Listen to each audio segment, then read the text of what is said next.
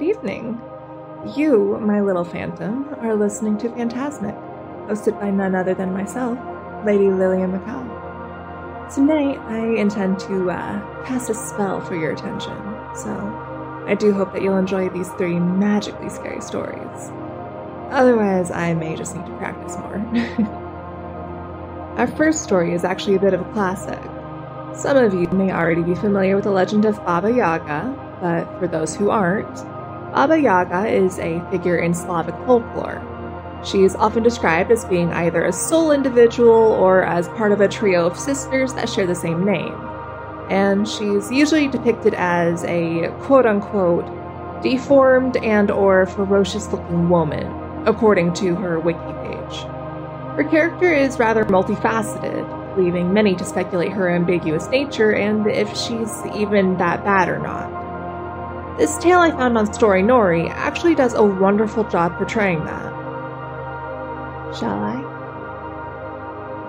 Somewhere in the eastern part of Europe, where it gets bitterly cold in winter, there's a dark forest. If you're ever brave, foolish, or ignorant enough to go wandering through that forest, there's a good chance that you might come across a peculiar house. It's a wooden hut, but it's like no other that you've ever seen, for it stands on giant chicken legs and quite often it walks about just like a monstrous farmyard bird. This hut is the home of Baba Yaga. I don't advise that you knock on the door of Baba Yaga's hut, no matter how much you have lost your way through the forest, for Baba Yaga is a witch. On the edge of Baba Yaga's forest, there's a little village, and everyone who lives there knows about the strange hut and the lady who lives inside it. They know her, and they fear her for it has long been rumored that she likes to eat children. A long time ago, a man lived in this village with his beautiful daughter, who was called Vasilisa. The girl's mother had sadly died some years before the start of the story. Before she died, she gave Vasilisa a wonderful gift. It was a little rag doll that did not look so different from any other. The girl's mother told Vasilisa that she should take special care of the doll. Every night she must feed it a little milk with a little biscuit, and so long as she did so, the doll would always be ready to help her, no matter how much trouble she found herself in. Vasilisa did just as her mother bid her. Every night, the little rag doll sat up and drank a little milk and ate a little biscuit before smiling at Vasilisa and then going back to sleep. As time went by, the girl's father decided to marry again. His second wife had two daughters of her own, neither of whom could touch Vasilisa for beauty or sweetness of character, in fact. They were so jealous of Vasilisa that they hated her terribly. So long as Vasilisa's father remained at home, the stepmother and stepsisters had to pretend that they liked her. But every now and again, one of the sisters would whisper in Vasilisa's ear, Just you wait until dear Papa leaves us alone with you. Then you'll see. When Vasilisa had recently passed her 16th birthday, her father said that he had to go away on a journey that would last at least a month. Vasilisa begged him to take her with him, but he just laughed and said he was traveling on business and the girl would find the journey tiresome and dull. The first night after the father had left, the stepmother gathered the three girls together in the parlor and spoke as such. Now, my dears, I have a little task for each of you. Tanya, that was the oldest, Go in my room, please, my dear, and sew a button on my red dress. Katya, the youngest, go to the kitchen table and roll some pastry so that it's nice and flat. And Vasilisa, dear, go to Baba Yaga's hut in the forest and ask her to lend us some lights. Now run along, sweetheart. Don't waste any time. We don't want you to get caught in the dark now, do we? The stepmother shooed Vasilisa out of the house so fast that she hardly had time to put on her hat and gloves. She walked forlornly to the corner of the street and took the little doll out of her coat pocket where it had been sleeping. Oh, little doll, she said. My mother told me that if I fed and looked after you, you'd be ready to help me if I was ever in trouble. Well, I've fed and looked after you. Now I'm in terrible trouble, and I must go see Baba Yaga Everyone knows that she is a dreadfully wicked witch, so please tell me, what am I to do? The little doll looked up at Vasilisa and said, Be as brave as you are beautiful. Go to Baba Yaga's hut and no harm will come to you. Vasilisa mustered up all her courage and walked down the path that led through the woods to the hut of Baba Yaga. After a while, the young girl heard the sound of galloping hooves coming up behind her, and she stepped off the road to let a horse ridden by a rider in a blazing red cloak shoot past her. I wonder who that was, thought Vasilisa before setting off on her way once more. A little further on, she once again heard the sound of galloping hooves, and this time a rider in a cloak of dazzling white sped past her and down the road that led to Baba Yaga's hut. Some time later, a third horse shot by. Its rider wore a cloak that was as black as midnight. After about an hour of walking, Vasilisa came to the clearing in the forest. Although it was now getting quite dark, she had no trouble seeing, for this neck of the woods was lit up by skulls with blazing eyes. The skulls were mounted on top of a high fence.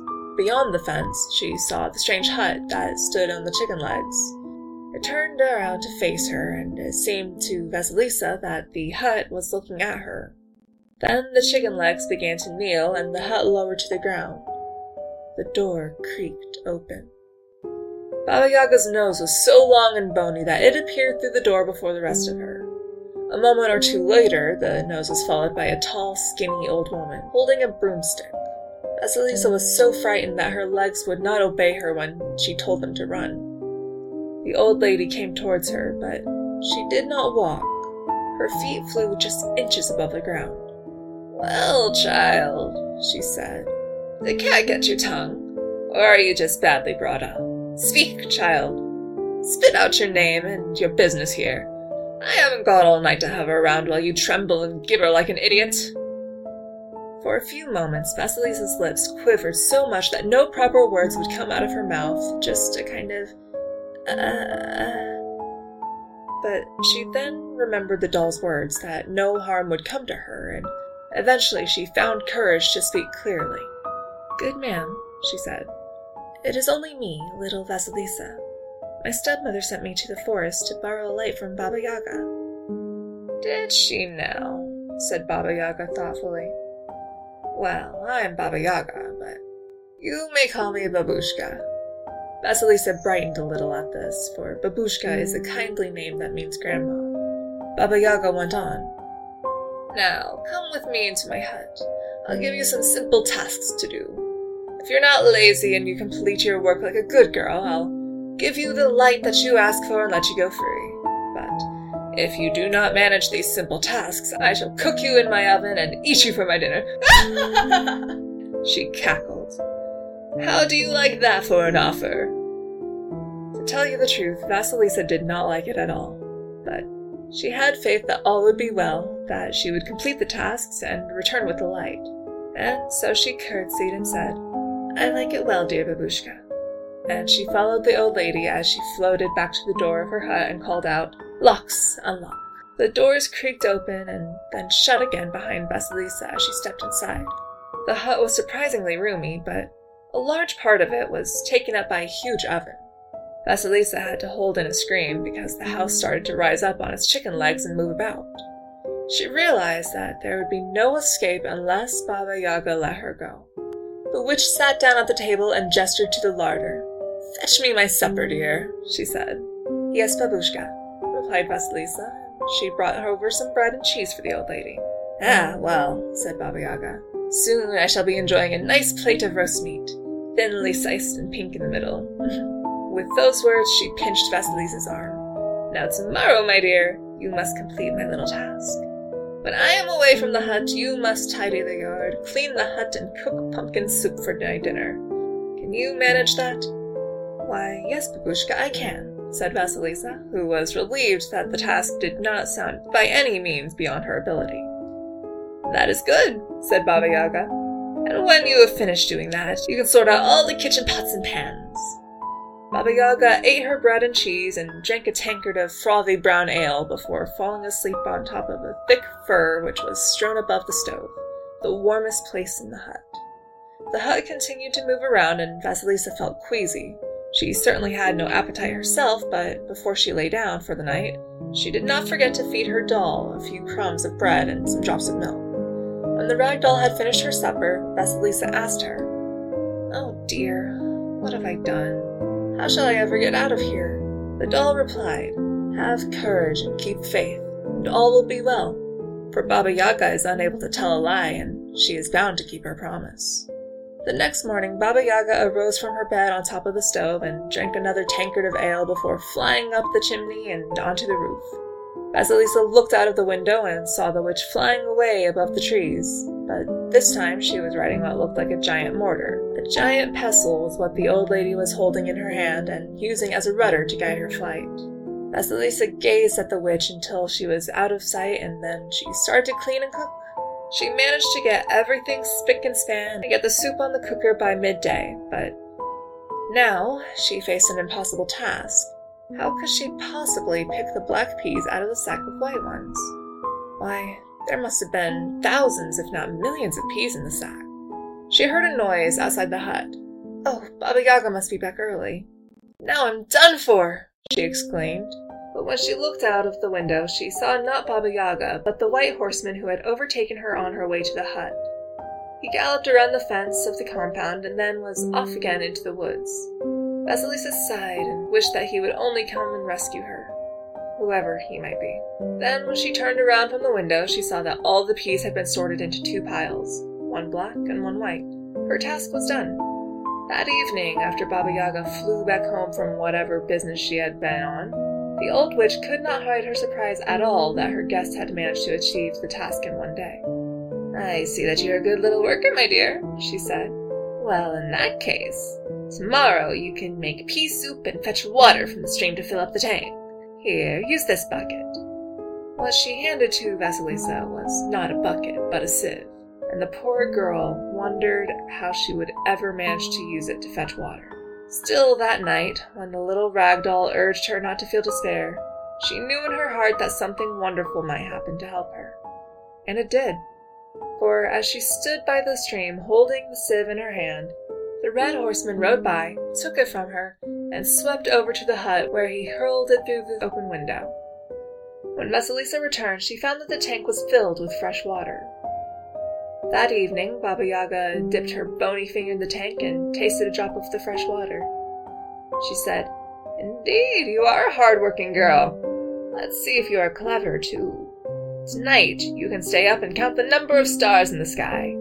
If you tell me the right number in the morning, you can take your light and go free. But if you answer it wrong, even if you tell me one star too many or too few, then I shall have you for my breakfast. That night, Vasilisa gazed out of the window at the sky and tried to count the stars. One, two, three, four, five. But by the time that she reached a hundred stars, she was no longer sure whether or not she was counting the same ones again, and she had to start all over again. It did not help that the hut kept moving around so that the view kept on changing. Eventually, Vasilisa began to sob quietly. She took out her doll and said, dear little doll. Who will come to the aid of poor little Vasilisa this time? I cannot guess the number of stars in the sky, and in the morning the witch will surely eat me.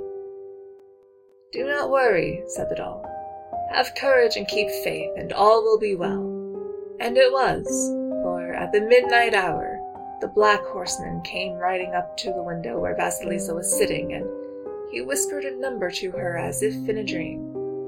It was a very big number, but I cannot tell you what it was, for it's a secret. But it was the exact number of the stars in the sky that he told her. And in the morning, when Baba Yaga stepped with her bony legs onto the floor, Vasilisa said, Good morning, Babushka. Shall I tell you the number of the stars now? Baba Yaga yawned and said, Go on, child, tell me, but you had better not be wrong, for if you are, I shall eat you. Vasilisa told the number to Baba Yaga, who let out a terrible cry like.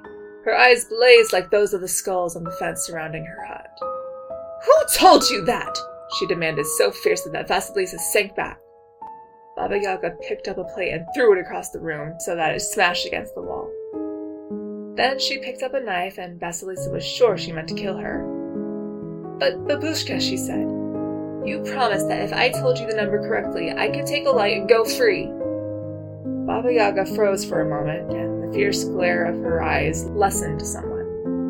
Ah, yes, she said more calmly. So I did.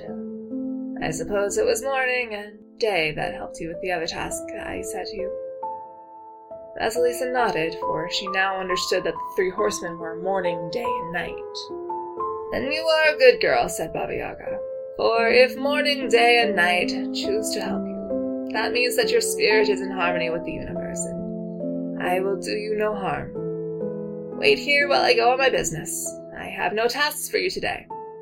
Tonight you shall return home with a light. That evening, after Baba Yaga flew home on her mortar, she took Vasilisa out into the courtyard and gave her one of the skulls with blazing eyes. Take this, she said. It will light up your stepmother and your two stepsisters very well. Vasilisa took the skull and returned back down the path to her village.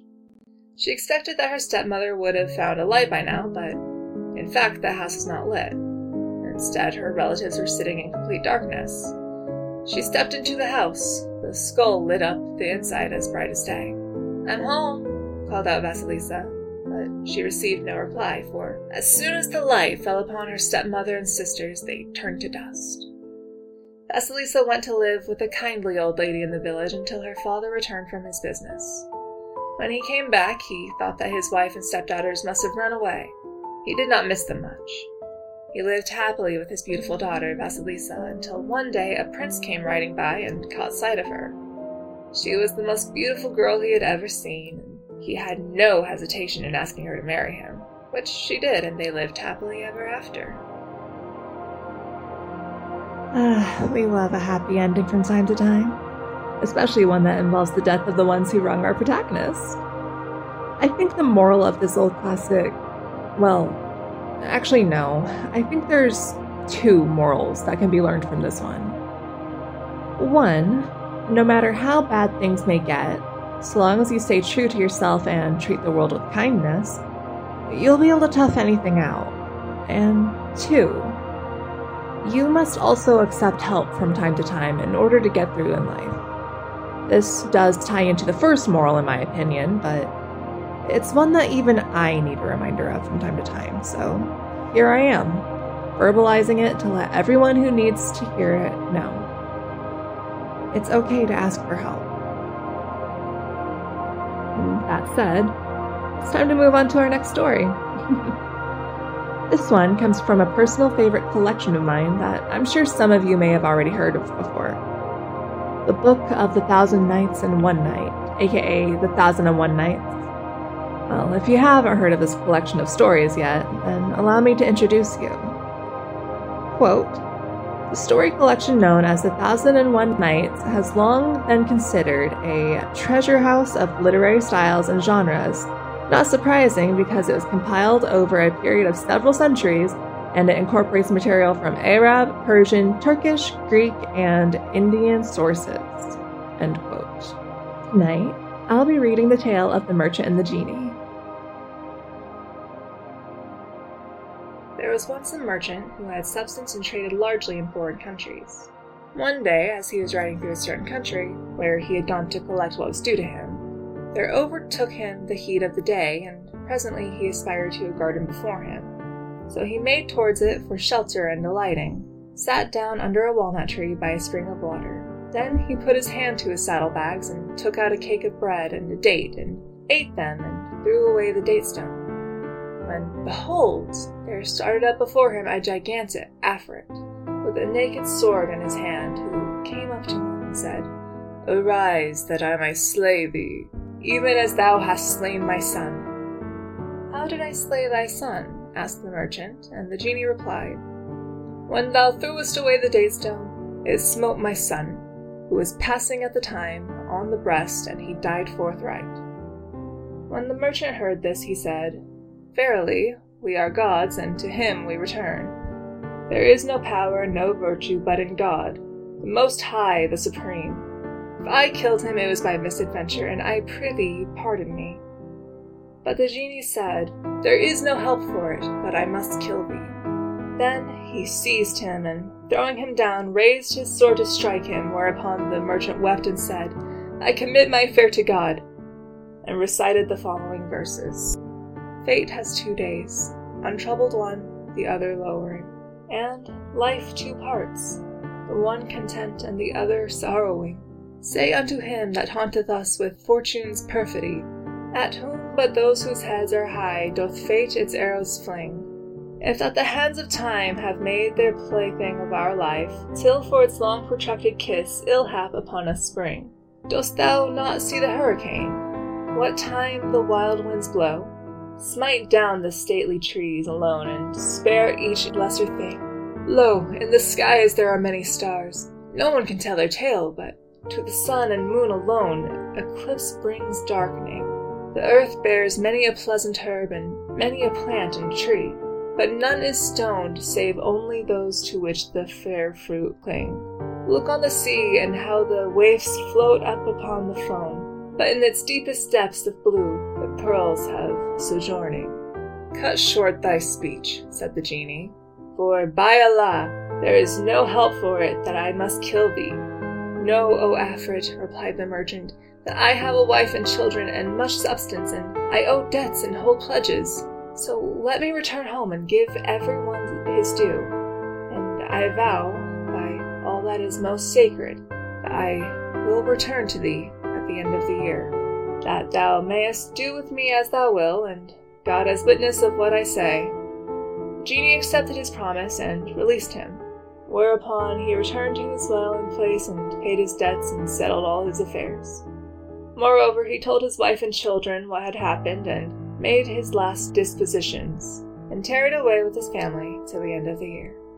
Then he rose and made his ablution, and took his winding sheet under his arm, and bidding his household and kinsfolk and neighbors farewell, set out, much against his will, to perform his promise to the genie, whilst his family set up a great noise of crying and lamentation.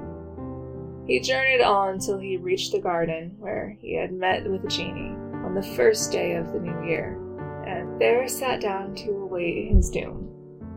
Presently, as he sat weeping over what had befallen him, there came up an old man, leading a gazelle by a chain, and saluted the merchant, saying, What ails thee to sit alone in this place, seeing us the resort of the jinn?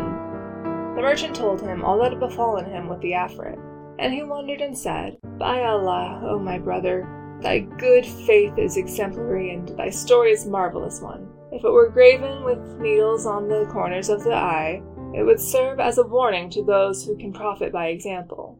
Then he sat down by his side, saying, By Allah, O my brother, I will not leave them till I see what befalls thee with this Afrit. So they sat conversing, and fear and terror got hold upon the merchant, and trouble increased upon him, notwithstanding the old man's company.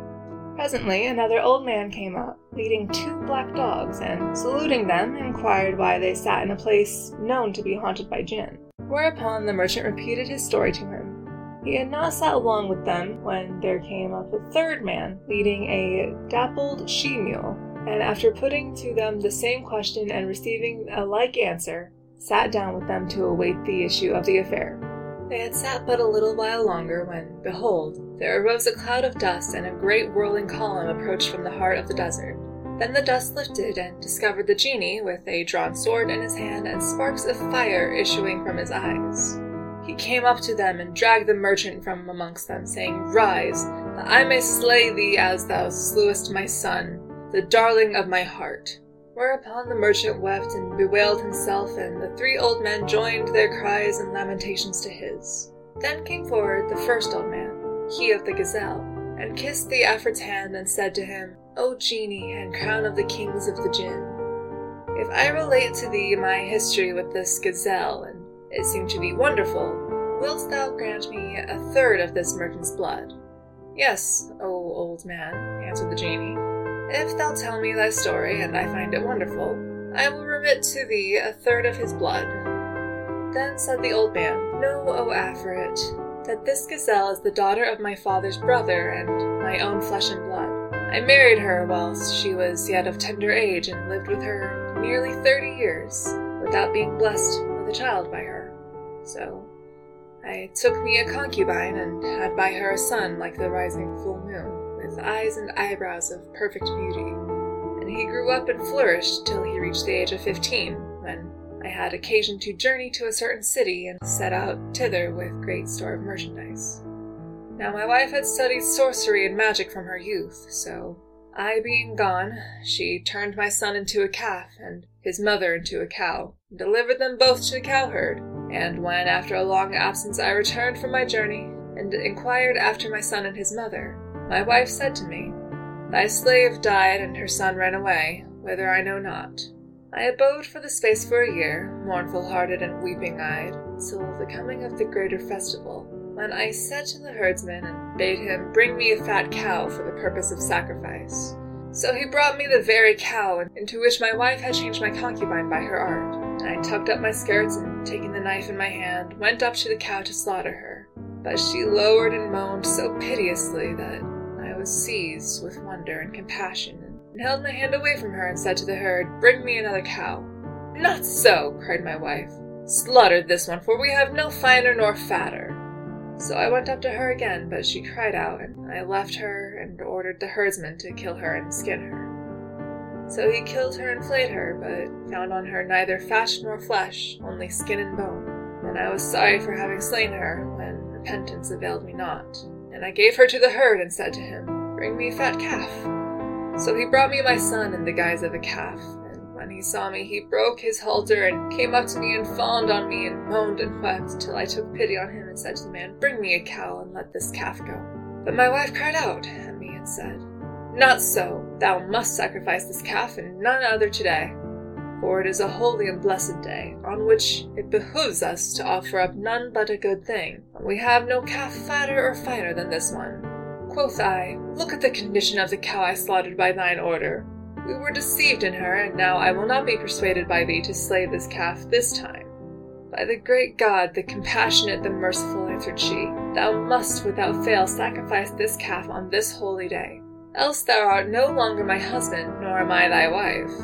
When I heard this harsh speech from her, I went up to the calf, knowing not what she aimed at, and took the knife in my hand. O Lord of the kings of the Jinn, as I was about to kill the calf, my heart failed me, and I said to the herdsman, Keep this calf with the rest of the cattle. So he took it away and went away. Next day the herd came to me, as I was sitting by myself, and said to me, O my lord, I have that to tell thee will rejoice thee, and I claim reward for good news. Quoth I, It is well. And he said, O merchant, I have a daughter, who learnt the art of magic in her youth from an old woman who lived with us. And yesterday, when I took home the calf that thou gavest me, she looked at it and veiled her face and fell a weeping. Then she laughed and said to me, O my father, am I become of so little account in thine eyes that thou bringest in to me strange men? Where are the strange men? asked I. And why dost thou weep and laugh? Quoth she, The calf thou hast there is our master's son, who has been enchanted, as well as his mother, by his father's wife. This is why I laughed, and I wept for his mother because his father slaughtered her. I mm. wondered exceedingly at this, and the day had no sooner broken than I came to tell thee. When I heard the herdsman's story, O genie, I went out with him, drunken without wine for stress of joy and gladness, and accompanied him to his house, where his daughter welcomed me and kissed my hand, and the calf came up to me and fawned on me. Said I to the girl, Is it true what I hear of this calf? Yes, O my lord, answered she. This is indeed thy son, and the darling of thy heart. So I said to her, O damsel, if thou wilt release him, all that is under thy father's hand of beasts and goods shall be thine. But she smiled and said, O my lord, I care not for wealth, but I will do what thou desirest upon two conditions. The first, that thou marry me to this thy son, the second, that thou permit me to bewitch the sorceress and imprison her in the shape of a beast else I shall not be safe from her craft. I answered, Besides what thou seekest, thou shalt have all that is under thy father's hand. And as to my wife, it shall be lawful to thee to shed her blood if thou wilt. When she heard this, she took a cup full of water and conjured over it, then sprinkled the calf with the water, saying, If thou be a calf by the creation of the Almighty, abide in that form and change not. But if thou be enchanted, return to thine original form, with the permission of God, the Most High. With that he shook and became a man, and fell upon him and said to him, For God's sake, tell me my wife did with thee and thy mother. So he told me what had befallen them, and I said to him, O my son, God has sent thee one to deliver and avenge thee. Then I married him to the herdsman's daughter, and she transformed my wife into this gazelle, saying to me, I have given her this graceful form for thy sake, that thou mayest look on her without aversion. She dwelt with us days and nights and nights and days, till God took her to himself. And after her death, my son set out on a journey to the land of Ind, which is this merchant's native country. And after a while, I took the gazelle and traveled with her from place to place, seeking news of my son, till chance led me to this garden, where I found this merchant sitting and weeping, and this is my story. Quoth the genie, This is indeed a rare story, and I remit to thee a third part of his blood. Then came forward the second old man, he of the two greyhounds, and said to the genie, I will tell thee my story with these two dogs, and if thou find it still rarer and more marvellous, do thou remit to me another third part of his blood. Quoth the genie, I agree to this. Then the second old man, Know, O lord of the kings of Jinn, that these two dogs are my elder brothers. The father died and left us three thousand dinars, and I opened a shop that I might buy and sell therein. My fathers did each the like. But before long, my eldest brother sold his stock for a thousand dinars and bought goods and merchandise and was setting out on his travels. Was absent for a whole year. One day, as I was sitting in my shop, a beggar stopped before me, and I said to him, God assist thee. But he said to me, weeping, Dost thou not recognize me? I took note of him, and behold, it was my brother. So I rose and welcomed him, and made him sit down by me, and inquired how he came in such a case. But he answered, Do not ask me. My wealth is wasted, and fortune has turned her back on me. Then I carried him to the bath, and clad him in one of my suits, and took him to live with me. Moreover, I, I cast up my accounts, and found that I had made a thousand dinars profit, so that my capital was now two thousand dinars. I divided this between my brother and myself, saying to him, Put it that thou hast never travelled nor been abroad. He took it gladly and opened a shop with it. Presently, my second brother arose like the first, and sold his goods and all that belonged to him, and determined to travel.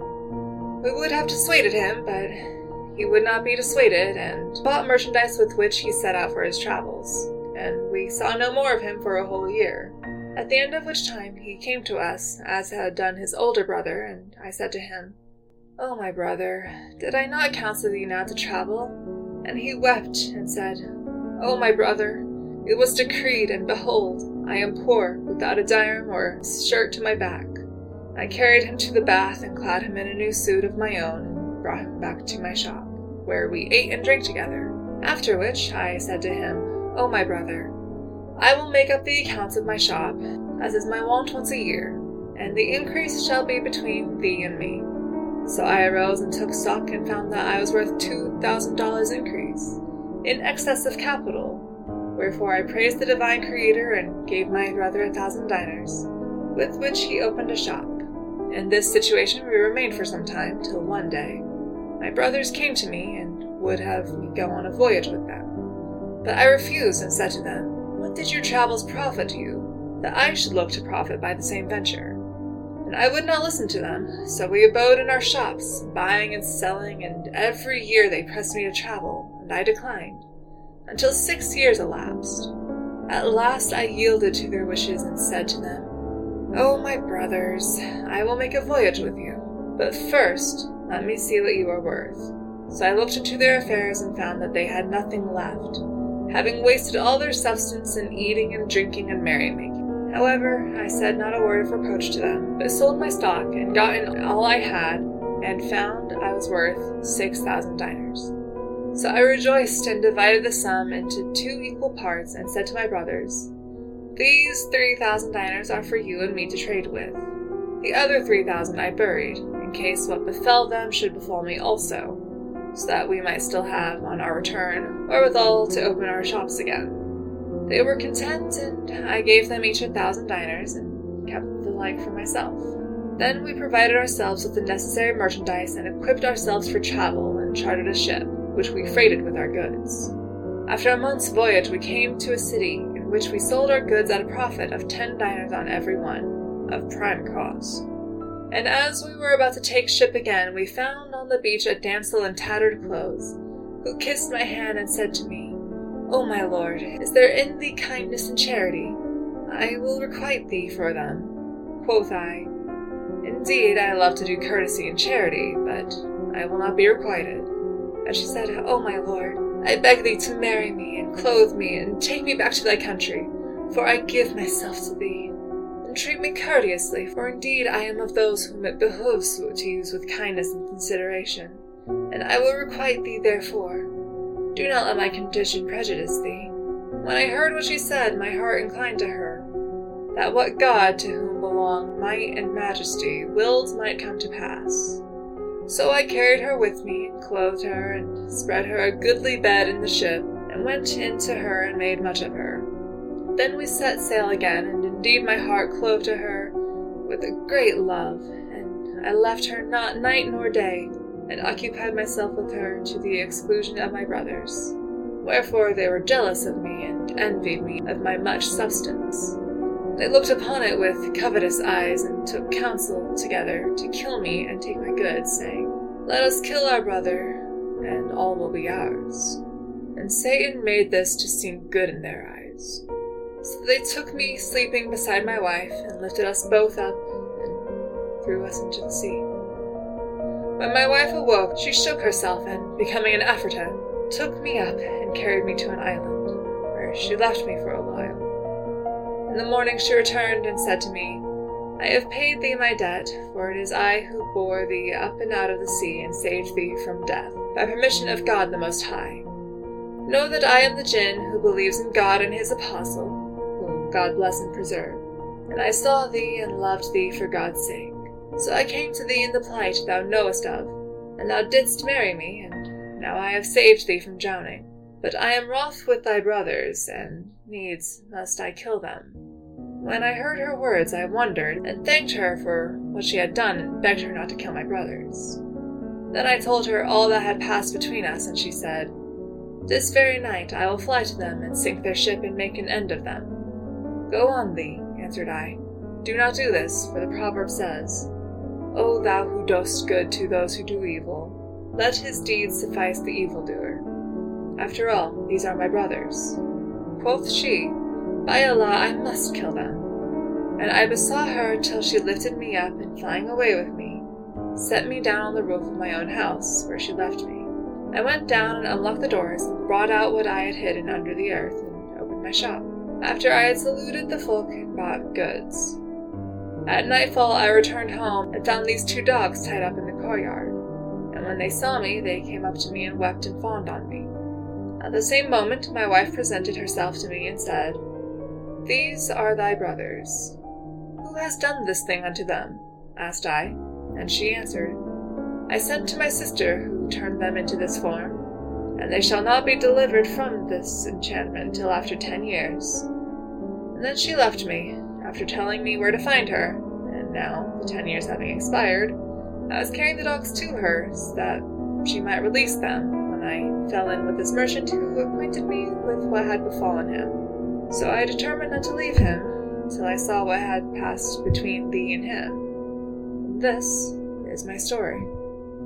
This is indeed a rare story, said the genie, and I remit to thee a third part of his blood and his crime. Then came forward the third old man, he of the mule, and said, O genie, I will tell thee a story still more astonishing than the two thou last heard and do thou remit to me the remainder of his blood and crime. The genie replied, It is well. So the third man said, Know, O Sultan and chief of the jinn, that this mule was my wife. Some time ago I had occasion to travel and was absent from her for a whole year. At the end of which time I returned home by night and found my wife in bed with a slave, talking and laughing and toying and kissing and dallying. When she saw me, she made haste and took a mug of water and muttered over it, then came up to me and sprinkled me with water, saying, Leave this form for that of a dog. And immediately I became a dog. She drove me from the house, and I went out of the door and ceased not running till I came to a butcher's shop, where I stopped and began to eat the bones. The butcher took me and carried me into his house, but when his daughter saw me, she veiled her face and said to her father, How is it that thou bringest a man into me?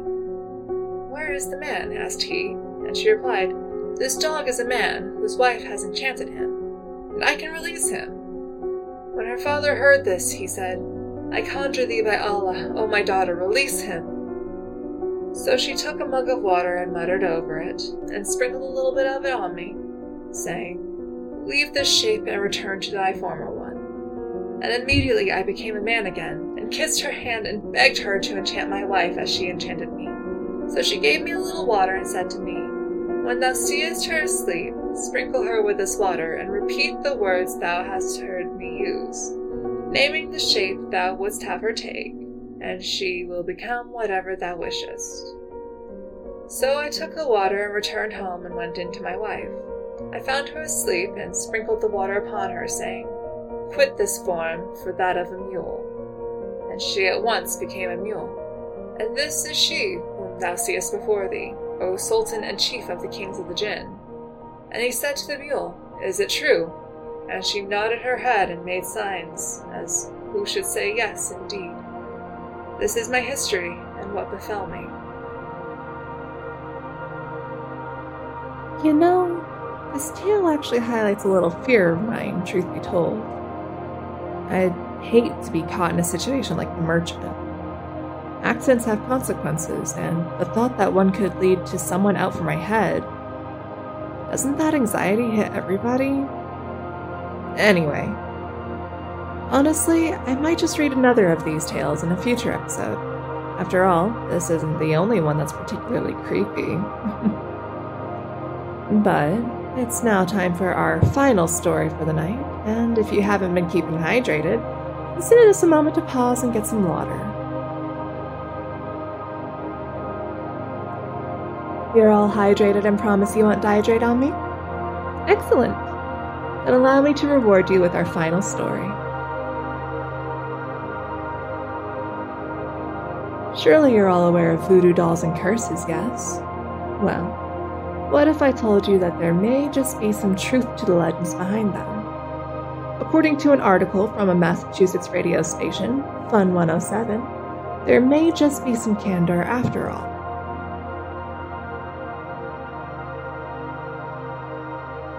The first thing you need to know is that this is a true story.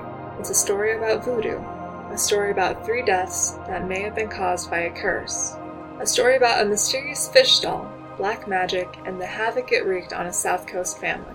And once again, it's all true. I first came across this tale when working on my book, Haunted Objects Stories of Ghosts on Your Shelf, which I co authored with my friend Christopher Balzano. Another longtime friend, John Brightman of New England Paranormal Research, answered my call for stories of haunted or cursed items with a story that might be unbelievable to most. But to someone who understands the dark and mysterious nature of superstition on the South Coast, stories of the fantastic are not so uncommon. John was requested to come help a woman in Westport. We'll call her Amanda, and we'll change all the other names too, with paranormal activity that had been going on in her home, which had been where she grew up with her mother, sister, and brother. All three had recently passed away, and the home had been plagued with the phenomena such as objects moving on their own and doors that would open and slam shut. Amanda saw a mist come up from the basement doorway, and her young granddaughter said that she saw her dead great uncle Roger near the staircase. The home had previously belonged to Amanda's mother, Esther, who had lived into her 90s despite failing health. Also living with her in the home had been Amanda's brother Roger, who was in his 60s but was also quite ill himself. He had shouldered the burden of caring for Esther, even when the younger sister Vivian was also living there but refused to help with Esther's care. Roger was out of the house one day. Vivian saw her chance. She told her mother about how her brother wasn't going to get any better and that he may try to put her in a nursing home to rot and die. Vivian swore to Esther that if she signed the house and everything else over to just her, she would see that Roger wouldn't remove her from her beloved home, and she could die there with dignity. She signed everything over to Vivian, including power of attorney. Well, Roger was furious when he found out. After all, he was the one sacrificing his time and apparently his own health to care for his mother. And on top of that, Vivian lied. Once Esther signed everything over to her, she had put her mother in a nursing home anyway, and told Roger he had to get out of what was now her house. Esther died shortly thereafter, with no cause of death ever determined, according to medical records. Two months later, Vivian suffered a ruptured spleen and died unexpectedly. Roger gave in to his own health problems a few months after that, and within a span of eight months, all three had died. Amanda inherited the house and everything in it. She wanted to sell it and be rid of the reminder of the family drama that she had to watch from the sidelines. Was while she was cleaning out the house that she discovered the altar. There was a small desk in Roger's room, with three or four candles placed across its surface. In the center was a strange box. Before he took ill, Roger was a successful commercial fisherman, and Amanda thought it might have been something he came across in his travels for work. The box is about 8 inches long and 4 inches wide. It almost looks like a jewelry box. Inside was a stuffed toy that appeared to resemble a fish, even though it was old and faded. Attached to it were three photographs, two of which were of people she instantly recognized her sister Vivian and her mother Esther. Little stick pins had been inserted into the doll in various positions, making it resemble a voodoo doll. There was also a photo of a man she did not recognize.